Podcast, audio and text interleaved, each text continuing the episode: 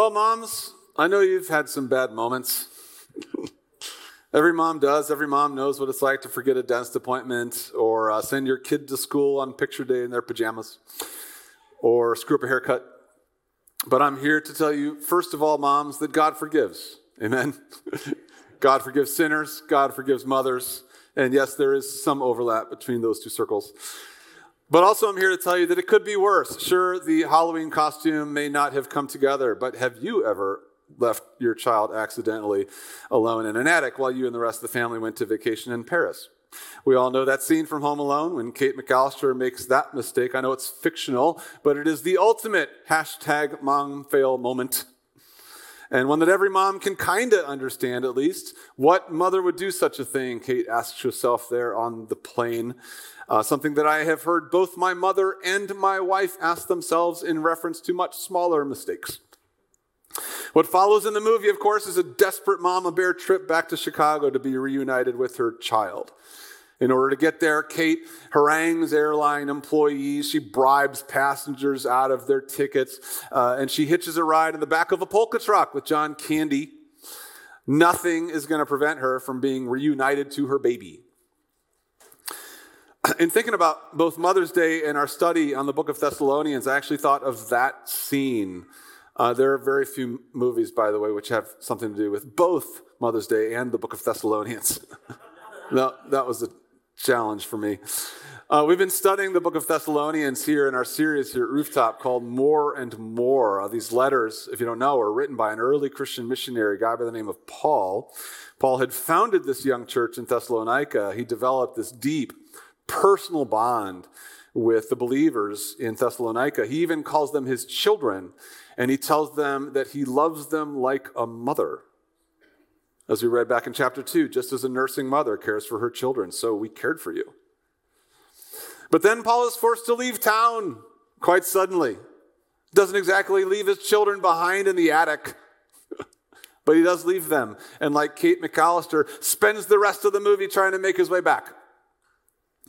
Uh, the letters of 1st and 2nd Thessalonians are Paul's best efforts to make contact with the children he left behind in Chicago, whom he is still determined to see face to face.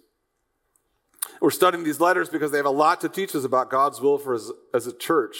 Uh, God wants to do more and more in our midst. God is doing a lot, but He wants to do more and more, a recurring phrase in the letters. But the letters also have just a lot to teach us about the love of God who loves us like a mother and is desperately trying to make her way back to see us. Uh, let me read to our passage for the morning, after which we'll talk about it. It comes from Paul's letter to Thessalonians, chapter 2, verse 17, through chapter 3, verse 5.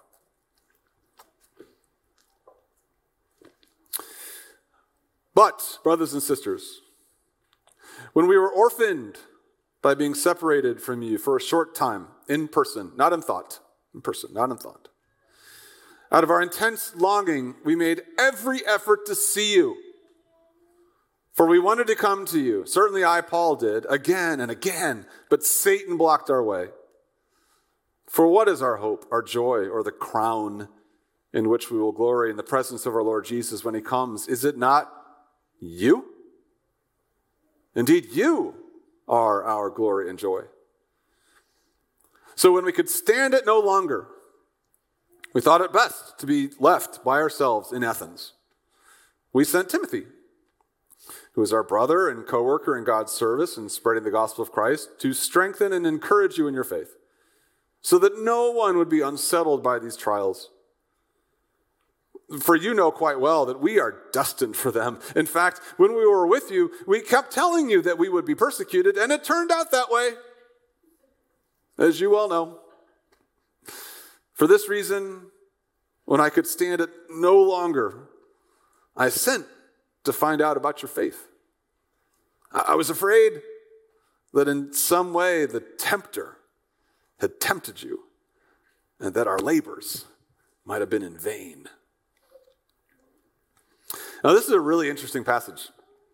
It's, it's not very theological, at least not on the surface. It's highly narrative. What I mean is that it, Paul's doing some storytelling here. He's explaining what happened. As I've alluded to, and as we've sort of discussed, Paul founded this church in the ancient Roman city of Thessalonica uh, with his missionary friends Silas and Timothy. They were a bit too successful in their church planting efforts, though, uh, and they got violently run out of town by uh, leaders of the Jewish synagogue who thought Paul was like encroaching on their territory. Paul certainly didn't want to leave town and like abandon his new church, but apparently just thought he had no choice. So he, Silas, and Timothy uh, disappeared into the night, the, leaving the new congregation behind. It happened so quickly, he didn't have the chance to like write a goodbye note or like post a goodbye video explaining his departure. Not only could he not tell his church what happened, but he didn't know what was happening to them. I mean, he heard rumors that the synagogue leaders were like trying to dismantle this, this fragile new church and maybe even undermine his leadership, but he just couldn't be sure. He desperately wanted to find out and know more, but he just he felt he couldn't go back without risking the safety of this congregation that he loved. So he decided to stay away. And maybe we can appreciate the drama and the intensity of that moment. I mean, imagine that all of a sudden your favorite pastor leaves town. Let's say it's Pastor Jeremy. I know he's your favorite pastor. He's cooler, smarter, warmer, and friendlier than me. So let's say that Jeremy gets in trouble with, you know, the Afton Town Council. And he has to leave suddenly without saying goodbye. Nobody has cell phones, nobody has email, so you know can't communicate with him and he can't communicate with you. He's just gone. And, and all of a sudden you're all on your own under the authoritative pastoral thumb of yours truly. Imagine how you'd feel, how anxious you'd be. And imagine how, you know, Pastor Jeremy would feel, unable to communicate with the church he loves or even explain his departure or just find out what's going on. This is what Paul's talking about here. He, he writes to his church to explain he didn't leave town willingly. And, and just because he left town doesn't mean he isn't trying to get back. As he writes in verse 17, but, brothers and sisters, when we were orphaned by being separated from you for a short time, in person, not in thought, out of our intense longing, we made every effort to see you face to face, for we wanted to come to you. Certainly, I, Paul, did again and again, but Satan blocked our way. In other words, we, we tried to make our way back to see you again. That's all we wanted to do was to see you again. You know that old Miley Cyrus song, I Can't Wait to See You Again? I've been singing that song in my brain all week. I can't wait to see you again. And Paul says he tried, but Satan kept blocking him. Now, I don't know how that worked. I don't know how Satan kept blocking him. I don't know if he tried to get into the city, but Satan was like there with a pitchfork. Uh uh-uh. uh. Nope, not getting in. Probably Paul just sensed resistance to his return as the work of the devil. So, anyway, he decides to move on. Try again later as he says in chapter 3, verse 1. So when we could stand it no longer, we thought it best to be left by ourselves in Athens. We sent Timothy, little Timmy, who was our brother and co worker in God's service in spreading the gospel of Christ to strengthen and encourage you in your faith. Basically, he decides the time is not right for return. Maybe the situation is still just too hot. So they move on to the city of Athens. Paul sends Timothy, one of his representatives, his right hand guys, to go check in on them. Timothy, maybe he's not as radioactive as Paul and he just kind of could sneak in and out undetected. Now, next week, we're going to look at Timothy's report to Paul. It's a very good report that Paul is glad to get. But first, I want to talk a bit about this passage and Paul's great desire to see the Thessalonians again. I think we get a glimpse into Paul's heart as a pastor here, and even as a Christian. Like I said, Paul loved these Christians like a mother. We get a glimpse into his heart. But not only do we get a glimpse into Paul's heart as a pastor who loves his church like a mother, we get a glimpse into God's heart too. Because the reason Paul loved his church so much like a mother is because that's how much God loves his people. More, even, infinitely more. Now, I know that the idea of God as mother makes a lot of Christians uncomfortable. And I am not saying, hear me very clearly, that we are here to worship Gaia, the great goddess. But most theologians would tell you that even though God came to earth as a man, God actually, in his essence, transcends gender. And true enough, God appears to us in Scripture most commonly as a father, yes, but also as a mother, one who cares for us under her wings and nurtures us on her breast. As the prophet Isaiah writes about God, as one comforts her child, so I will comfort you. Maybe that's why I thought of Kate McCallister this week. Yes, God is a father. Yes, Paul is a man. But I don't know a lot of movies that do a better job conveying the desperation of a parent trying to get back to her kids. And this is Paul's same desperation trying to get back to his kids. But here's the thing the reason Paul loves his spiritual children so passionately, so desperately, is because he is filled with the love of God. The reason he loves the Thessalonians like a mother is because he knows that God does. And that's what I want to look at with you in this passage this morning. What we learn about the love of God from Paul's love for his, for his children. What do we learn about God's love here? Well, we learn three things brought to you by the letter P. We learn that God's love pines, God's love protects, and God's love prepares. God's love pines, God's love protects, and God's love prepares. Let's start with the first. We learn that God's love pines. You know what the word pine means? Not talking about conifer trees this morning. Pine means to yearn for, to suffer longingly for. Indeed, Paul yearns for his Thessalonian children, as he writes in verse 17, out of, out of our intense longing. Out of our intense longing, we made every effort to see you face to face. The Greek word that Paul uses here for intense longing is actually the same Greek word that he uses elsewhere to refer to lust. Now, of course, here longing doesn't mean lust. But this is what the word describes intense, uncontrolled desire to see loved ones. Throughout this passage, Paul is practically doing battle within himself against the circumstances keeping him from seeing his kids. When we could stand it no longer, he writes, I sent to find out about your faith. I just, I couldn't stand not knowing, not seeing you. So I sent someone else to go check in. Just couldn't stand it. Couldn't wait to see you again. Now, honestly, part of Paul's desire to see his kids is, uh, frankly, a bit selfish. I mean, he glories in his own children, he takes pride in their success, and he wants to see how successful they've been. As he says in verse 19, what is our hope, our joy, or the crown in which we will glory in the presence of our Lord Jesus when he comes? Is it not you?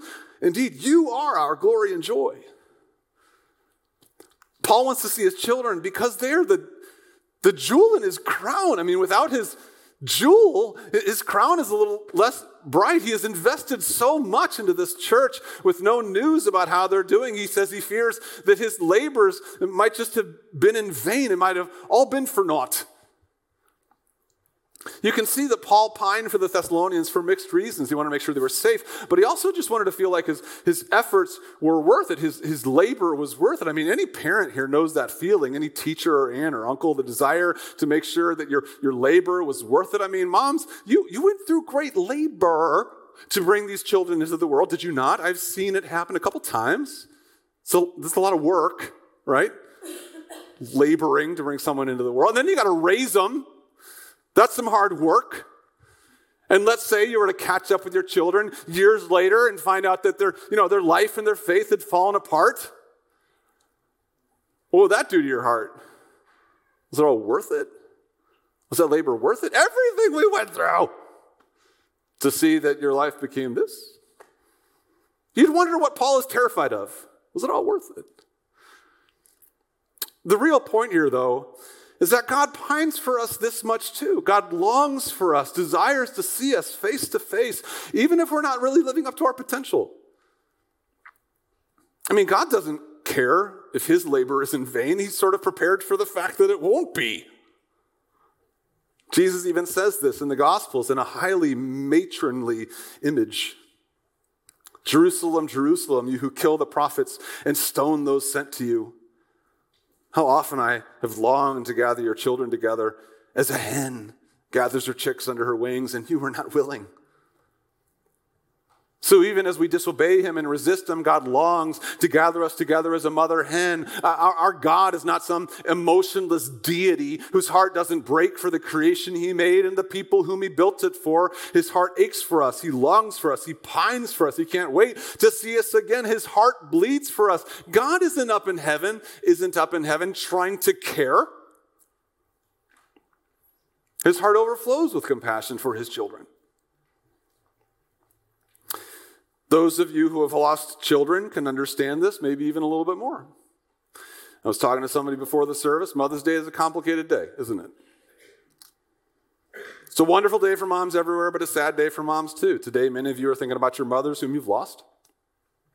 Maybe you're thinking about the children that you're estranged from, or the children who have passed on. You know our story. My wife has lost three children two miscarriages and one teenager. She pines for them every day.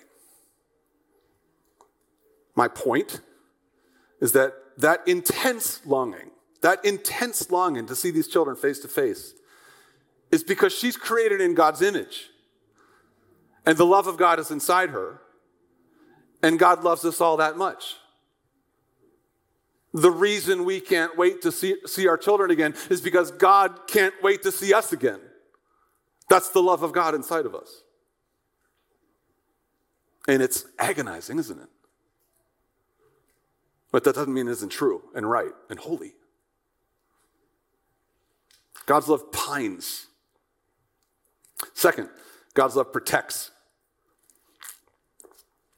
In Home Alone, uh, Kate McCallister is frantic about what might be happening uh, to her son Kevin, left alone in the attic. Uh, her husband Peter assures her, "Hey, it's, it's going to be fine. It's going to be fine. It's all right. We just left our son alone in the attic. It'll be okay." Peter's assurance doesn't stick, though, as Kate knows what kind of trouble children can get into in this world. And little does Kate know that their home is currently under siege from two bumbling cat burglars Kevin is home alone in a battle for the ages. Paul also knows what can happen in the lives of young Christians and young churches, especially when they're unguarded. He knows what evil lurks about, and it's significantly more threatening than like Joe Pesci and uh, what's his name?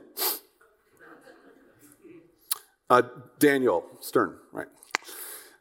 The Thessalonians are under attack from more than burglars. They are under attack from the devil himself. As Paul writes in verse 4 when we were with you, we kept telling you that we would be persecuted, and it turned out that way, as you well know. For this reason, when I could stand it no longer, I sent to find out about your faith. I was afraid that in some way the tempter had tempted you. Now, the, the tempter is uh, one of many names used in the Bible to refer to the devil, Satan, that being created by God and allowed, even given the responsibility to, to tempt or test humanity. Paul knows how much more evil the tempter is than Joe Pesci. He surely remembers Jesus' words, who warns us the thief comes to steal and kill and destroy. And he certainly agreed with the Apostle Peter, who wrote that your enemy, the devil, prowls around like a roaring lion looking for someone to inconvenience. Oh no. Looking for someone to give a bad day. Oh no. Looking for someone to devour. That's the tempter's goal for us and our children. He's not looking to inconvenience us or give us a bad day. He's looking to kill and destroy us, to, to, to devour us, to keep us from everything God has planned for us. How does he do that? How does the devil do that? How does the devil keep us from everything God has planned for us? Well, what's he called? He's the tempter. He tempts us with all the sins to which he knows we are vulnerable addictions, laziness, mediocrity, uh, d- distractedness, materialism, shallowness. moral and sexual compromise.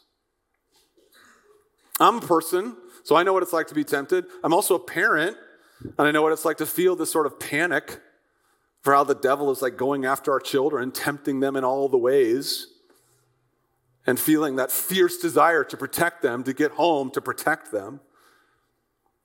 I know many of you are too. In fact, I talk with a lot of people as a pastor. And uh, one of the most common conversations that I have with people as a pastor is, frankly, with parents who are worried for their children. One of the most common conversations I have. What do I do about Bobby? Help me with Sandy. And trust me, I know the threats are real. In fact, if you were at our State of the Roof meeting a few weeks ago, our like family business meeting, you know uh, we're looking for a family pastor here at Rooftop to help oversee the, the kids in the youth ministries and serve serve families and parents, and we haven't found found one yet. And in the absence of a youth pastor, I've agreed to lead the youth group. Why? Lots of reasons, including the fact these are my kids too, and not just like my kids, but my kids. I know the devil, I know the world, I know my kids. And I'm terrified for them in this world. I want to protect them as their pastor. Now, how do I do that? Not entirely sure. I took a different set of classes in seminary. took a lot of Greek word classes, not group game classes. But I think we can learn something about how God protects his kids we can learn something from, about protecting kids, from how God protects his kids. How, how does God protect his kids? Well, here, here is how God protects his kids God loves his kids enough so that they know to trust and obey him. That is how God protects his kids. He loves his kids enough so that they trust and obey him. I mean, you know as well as I do that we can't protect our kids forever from everything. We cannot monitor their devices all the time, right? We cannot supervise them all the time. We cannot drive wherever they're going all the time. Sure, we can put our little apps on and like see where they're at in the city or in the house, you know, but we're not going to be able to do that all the time. All we can really do in the long run is love them enough so that they trust what we tell them is right and good and true.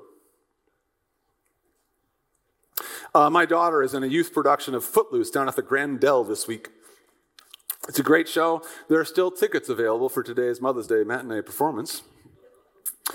but if you know Footloose, anybody see Footloose in the 80s, you know, the, the original version?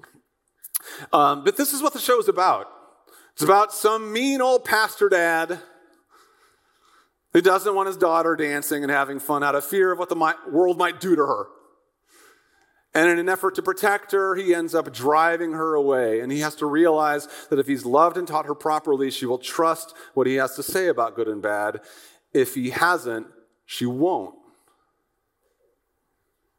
God protects us like that. He tells us what's good for us, He tells us what's bad for us, but He also tells us, and more importantly, He shows us how much He loves us and that He can be trusted. Parents, some of you do a pretty good job telling your kids what's good and bad. But do you do as good of a job telling your kids how beloved they are as children of the Father? Do we do as good of a job telling them that as tempted as they are by the world, by sex, by dancing, by drugs, by bad people, by all the things in Footloose, that God will always be there for them? Even if we aren't, God will be. And that's what's really interesting to me about this Thessalonian situation. You see, as much as Paul wanted to be with his children in Thessalonica, he wasn't able to be. Right? He couldn't be there. But he finds out later, spoiler alert, that they're doing okay. The kids are all right. They were staying strong in the face of evil attacks. Paul had loved them enough with the love of God that they had trusted God to help resist the tempter. God's love pines, God's love protects by showing us he can be trusted. And lastly, God's love prepares. Prepares for what? For his arrival, God's own arrival. As Paul writes in verse 18, for we wanted to come to you, certainly I, Paul, did again and again, but Satan blocked our way. For what is our hope, our joy, or the crown in which we will glory in the presence of our Lord Jesus? When he comes. This is actually a really interesting verse um, that I hope I can communicate to you. Um, Paul is very, very, most certainly drawing a, a, a, very intentional parallel between his coming to Thessalonica and the Lord's coming to earth. This is what he says. We wanted to come to you to glory in the presence of our Lord Jesus when he comes to you. So, the Greek word that Paul uses there for the coming of the Lord is the word parousia. It's a really important Greek word. In the Bible, it's used to refer to the future coming of Jesus. And during his time on earth, Jesus talked about his coming, his parousia, and uh, the prophets and the apostles look forward to the coming when, when the Lord would return and judge sin and redeem the earth. But interestingly, this word, parousia, is not original to Christianity. The word parousia was a word used to refer to the arrival of Roman emperors to cities under their control. So, as you can imagine, it was a monumentally big deal to have a Roman emperor arrive to your city. It even had a term, the parousia. It took years to prepare for this. Cities like Thessalonica spent unimaginable resources getting themselves ready for the parousia, the parousia of King Caesar. In fact, I remember reading something years ago about how much work was involved in getting a city ready uh, for a royal arrival. Um, back in 1967, for example, uh, Queen Elizabeth. Queen Elizabeth made her first trip to New York, and she just popped in. Queen Elizabeth did. But Her Majesty's Royal Service had been on the ground for like a year with hundreds of people, making sure everything was ready. This is what Paul is saying. I want to come to you to prepare you for the coming of the king, the queen mother. Paul can't make it, which is agonizing to him. I can't be there to help you get ready for the coming of the king. So what does he do? Well, I'm going to send somebody, I'm going to send Timothy. And what was Timothy's assignment? Get them ready. Get them ready for the visit. How? Paul writes that he sends Timothy to strengthen you and encourage you in your faith. And that's how we get ready. By growing and being encouraged in our faith. That's what the king, the queen mother, wants to see when she gets here faith, trust, belief. Even Jesus says as much in the Gospels when the Son of Man arrives, will he find faith on the earth? Faith in what? Faith that we didn't give up.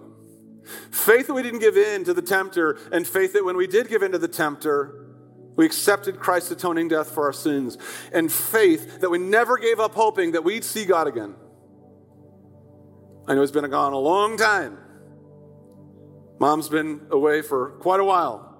But faith that no matter how lonely we felt in our big empty house, with burglars about, that we never forget that God, who loves us like a mother, is on her way.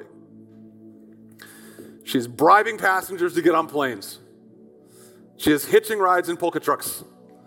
She is knocking over fellow passengers in the airport to get to a phone. She is doing anything she can just to see us again, face to face. And one day, she will get here.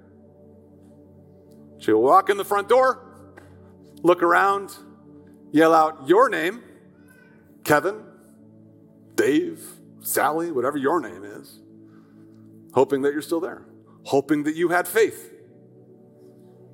And hopefully, we will appear on the steps, run into our mother's arms, who finally made it home. And that's my invitation to you this morning. The Lord will eventually appear. He loves us that much. He can't wait to see us again. Don't interpret his absence as a lack of a desire to see you. He can't wait to see us again, and eventually he will. Will he find faith in you when he gets here? If you want to declare your faith in Jesus Christ this morning, you can. We would love to talk to you more about how to be prepared for the arrival of the coming king. And it's simple how you get prepared. Here's how you get prepared you declare your faith in Jesus. You repent of your sins and you get baptized for forgiveness. That's it. That's how you get prepared. That's how you get ready.